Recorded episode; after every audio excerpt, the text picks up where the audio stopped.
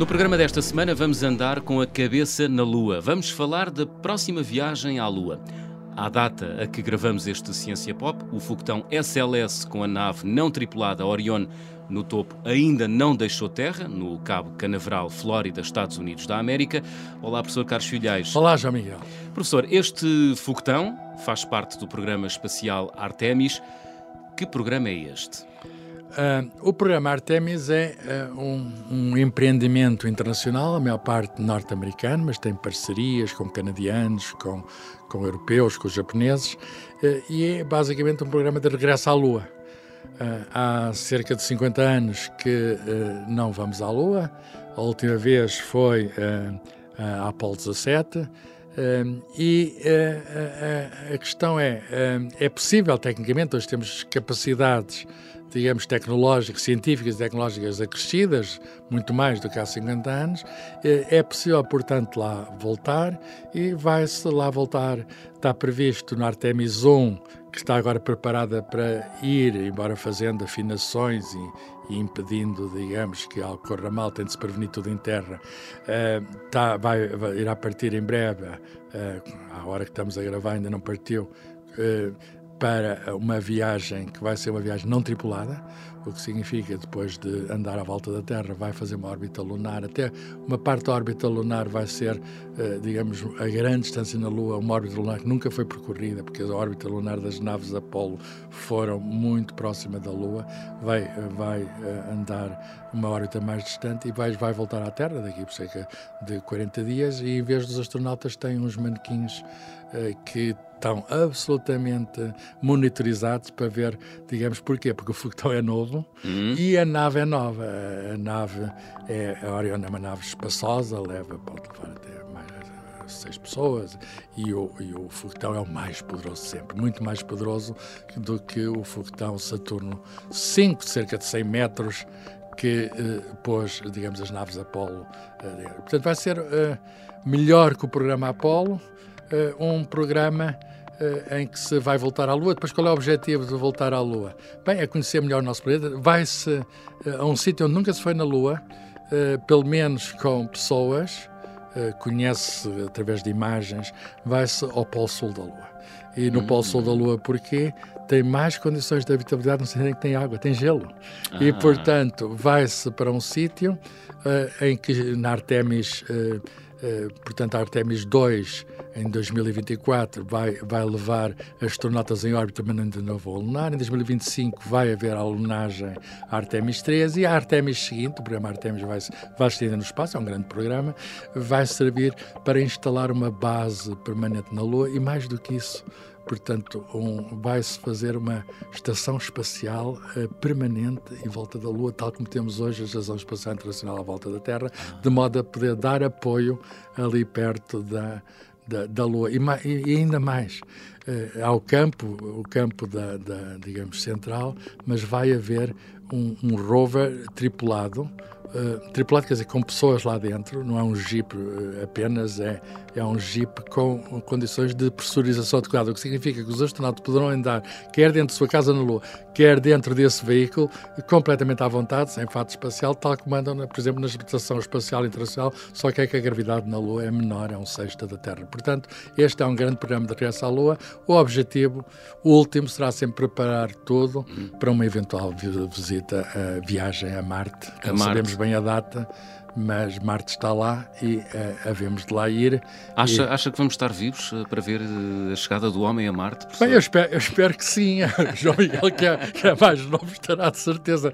E eu espero, com todos os progressos da medicina, também poder ver isso. Mas se me pergunta quanto é que falta, não sabemos. Uh, mas certo eu, é que há o objetivo de em 2025 haver novamente a lunagem. É? A lunagem, sim. É, seja... Poderá haver atraso, este próprio programa já, está, uh, já, já tem algum atraso, mas, mas vai se concretizar.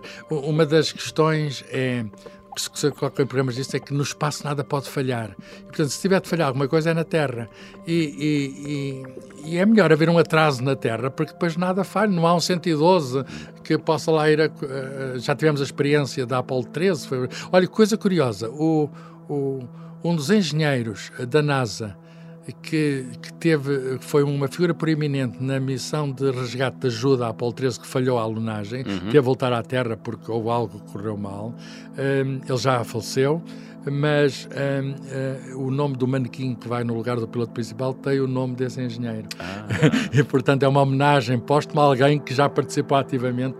Nós, no espaço, aprendemos a não falhar. Uh, no espaço não se pode falhar. E, portanto, uh, nós aqui vamos aprender tudo usando a Lua para poder mais tarde ir a Marte.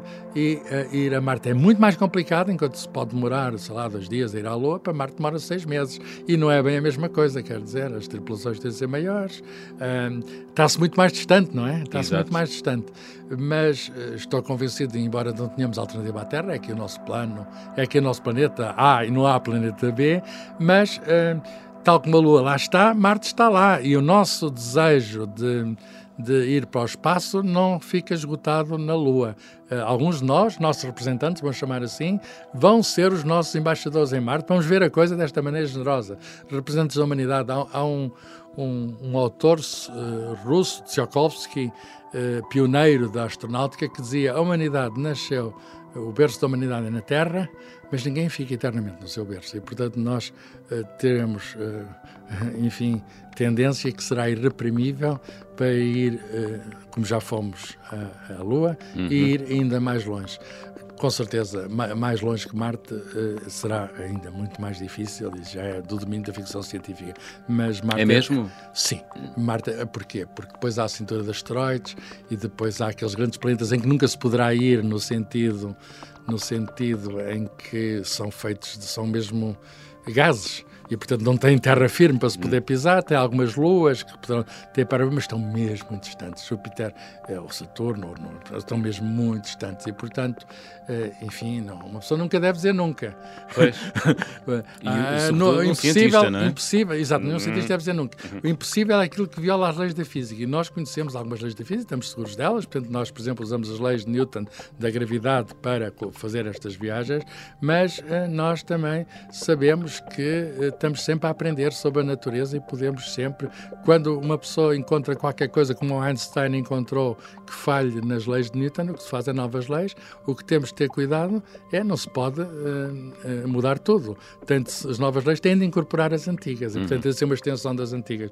E, portanto, este é um grande, é um grande programa. Há também o objetivo de pôr na, na Lua a primeira mulher das 12 pessoas que lá tiveram, todos homens, brancos e norte-americanos, já agora, uhum. uh, e agora é natural que apareçam mulheres, pessoas de cor, uh, não norte-americanos, o que significa, por exemplo, europeus. É, é muito interessante essa possibilidade, porque a Agência Espacial Europeia, a qual Portugal pertence, está envolvida. Ainda não tivemos um astronauta uh, português, embora já tenha havido um astronauta que fale português, há um astronauta brasileiro. Uhum.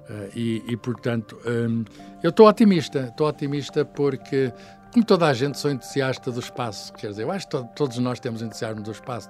Todos nós sabemos que estamos num pequeno planeta, que há muito espaço lá em cima. E é essa, esse fascínio pelo que está mais além. Uh, um dia perguntaram a um explorador britânico, o primeiro a, a ir ao topo do Everest, porquê é que ele lá foi? E ele respondeu, porque estava lá. Porque é que nós vamos ao espaço? Porque está lá, está lá. E nós queremos, e nós queremos, e nós queremos que o lá seja o cá. E, e é isso, e, e, isso é, é, digamos, uma tendência humana irreprimível, a tendência da curiosidade. Muito bem. Oh, professor, porquê é que deram o nome de Artemis, a deusa da caça na mitologia grega, a este programa espacial? Sim, boa pergunta. Uh, Artemis uh, não é apenas a deusa da caça, é a deusa da, da vida selvagem uh, e também da lua, muito associada à lua. Sim, da deusa da caça, a versão romana é Diana, mas a versão grega é Artemis. Uhum. Mas a razão principal por que se, que se dá o nome de Artemis é que Artemis é irmã de Apolo. Uh, na ah. mitologia grega são, são, os dois filhos de Zeus, do, do deus mais poderoso, uhum. e portanto esta missão uh, tem um nome feminino, também é muito curioso, a Artemis, né? E, e, é uma irmã do Apolo. Portanto, no fundo, vamos, passados 50 anos, uh, com tecnologia nova, mais evoluída, repetir aquilo que as missões Apolo, mas agora, quer dizer, por exemplo, nos computadores há uma evolução tão grande, tão grande, tão grande, uma evolução fantástica, que deu em 50 anos. Aquilo, por exemplo, quando o Neil Armstrong pisou Lua, ele tinha um computador de, de, bordo, que era uma coisa especialmente feita para, para a ocasião, mas que não tem nem de perto nem de longe o poder de cálculo que trazemos hoje com um telemóvel na algibeira. Hum. E, portanto, nem, e conseguiu-se ir à Lua com, com, uma, com uma maquineta dessas. Eu, eu digo maquineta e não digo geringonça, porque a palavra geringonça ganha outras conotações. É mas, mas Artemis tem o um nome por ser a irmã da Apolo. Muito bem. Apolo, que era o anterior programa norte-americano. norte-americano. Norte Já agora falhou a Apolo 1, infelizmente, eh, no, na, na, base, eh, eh, na base, quer dizer, na base espacial, houve um incêndio quando estavam em testes e morreram até dois astronautas. Uhum. E é por isso que é a todos os cuidados com a preparação agora da Artemis 1. É que há uma má memória da Apolo 1. Pois. E, portanto, hum, hum, é uma grande lição. Uma pessoa os erros, eh, nós temos de aprender com os erros. Erros existem, mas o nosso objetivo e a tecnologia serve para isso, para errar cada vez menos. E o espaço é de facto uma grande lição para não fazer erros. Muito bem. Professor, é incrível eh, se olharmos para, para, para a história da aventura espacial, verificar que eh, a última vez que tivemos um homem na Lua foi em 1972, com a Apollo 17 foi de resto a última missão do programa Apollo. Desde então nunca mais se voltou à Lua. Sim, sim. Um, Porquê? Sim. Bem, não é que faltem, uh, digamos, as possibilidades científicas e tecnológicas existem. A Lua está lá, está, e nós estamos cá, e portanto é possível ir de cá para lá. Uh, a única questão é que é faltar uma motivação e o dinheiro que paga essa motivação. Uh, a grande motivação do programa Apollo foi uh, uma motivação da Guerra Fria, motivação política. O Presidente Kennedy, no início da década de 60, diz: entre dentro desta década, iremos, seremos, estaremos na Lua. E cumpriu-se. Em 1969, fomos de facto à Lua. Estou a usar o plural de uma forma generosa. Eu não fui, mas tinha 13 anos, estava a ver numa televisão preto e branco, quatro da madrugada. É uma, coisa, uma coisa é, é das coisas que uma pessoa se lembra da juventude, porque não, se, não é todos os dias que se faz a primeira vez. É, é que ele foi, é, pôs o pé para uma vez na Lua, com toda a gente a ver, e a humanidade que tinha televisão, a parte, digamos, mais evoluída da humanidade, estava no mesmo, eh, estava todo no mesmo pé, estavam todos a assistir, como uhum. quem assiste a um jogo de futebol. Uhum. E, portanto, eu lembro-me de estar acordado, e havia muita gente que não acreditava. E, portanto, a motivação da guerra foi para bater os russos porque os russos tinham sido os primeiros com o Sputnik a pôr um satélite artificial e com o Gagarin a pôr um, um homem no espaço.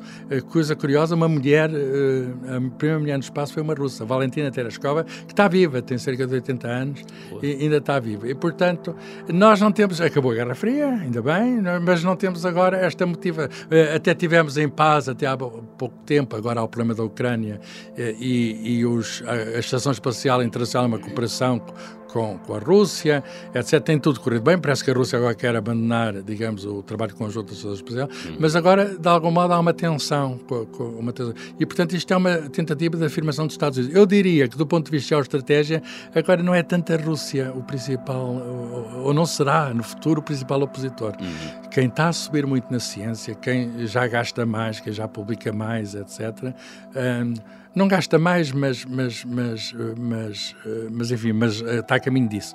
É a China. O que significa que a China tem um programa tecnológico, até uma estação, há uma estação espacial chinesa muito evoluído, com sondas também não tripuladas que têm ido para a Lua, etc.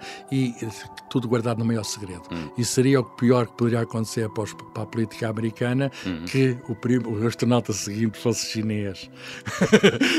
e, portanto, eh, é uma tentativa de afirmação também política, porque eh, a afirmação de poder faz parte da sociedade, faz parte da história, faz parte da sociedade claro. humana. A gente pode falar toda a curiosidade da ciência, etc. Mas há o dinheiro, há a política e há o poder. Uhum. Porquê ir à Lua, professor, uh, quando temos tanto para fazer aqui na Terra e os últimos dados uh, relativos às alterações climáticas apontam para a urgência de agir? As duas coisas não são inimigas, pelo contrário, essa é, uma, é um falso dilema. Ah. É, é dizer que, se bem, se não gastarmos dinheiro a ir à Lua, se não gastarmos dinheiro a ir a Marte, vamos aplicar esse dinheiro aqui. Isso, de facto, é uma pia intenção, isso não vai acontecer. Não se gasta esse dinheiro e, se calhar, gasta-se em coisas onde não se devia gastar na Terra. Hum. E, portanto, uh, e muitas vezes as aplicações, digamos, que, que, que aparecem não foram previstas. Tantas e tantas aplicações que vieram até do programa Apollo que estamos a falar, da tecnologia dos foguetes, das naves, e, e, depois disso, nas outras, todo o programa espacial, na, nos vai-vens espaciais, na, na Estação Espacial Internacional, que continua, digamos, a funcionar, e que depois acabam, de uma maneira ou de outra, muitas vezes inesperadamente, a ter aplicação na nossa vida. Uhum. Porque novos materiais, isolamentos térmicos, novos, novos utensílios, novos instrumentos, quer dizer, porque tendo nós, aprendendo no espaço, a fazer coisas mais fiáveis, coisas que não falhem, coisas que não errem, é uma, é também a nossa aspiração, ter menos riscos na Terra.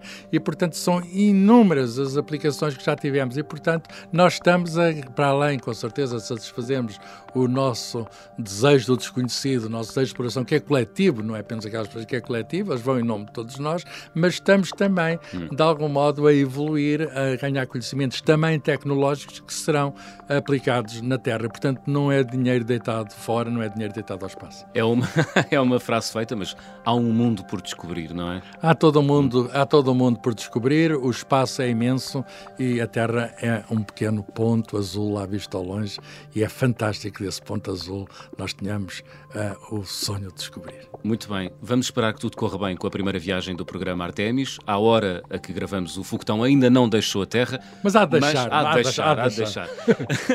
Se tiver dúvidas, questões científicas para apresentar ao professor Carlos Filhais, a estrela maior deste programa pode fazê-lo através do endereço ouvinte.observador.pt. Professor, até para a semana. Estrela é um exagero, até para a semana.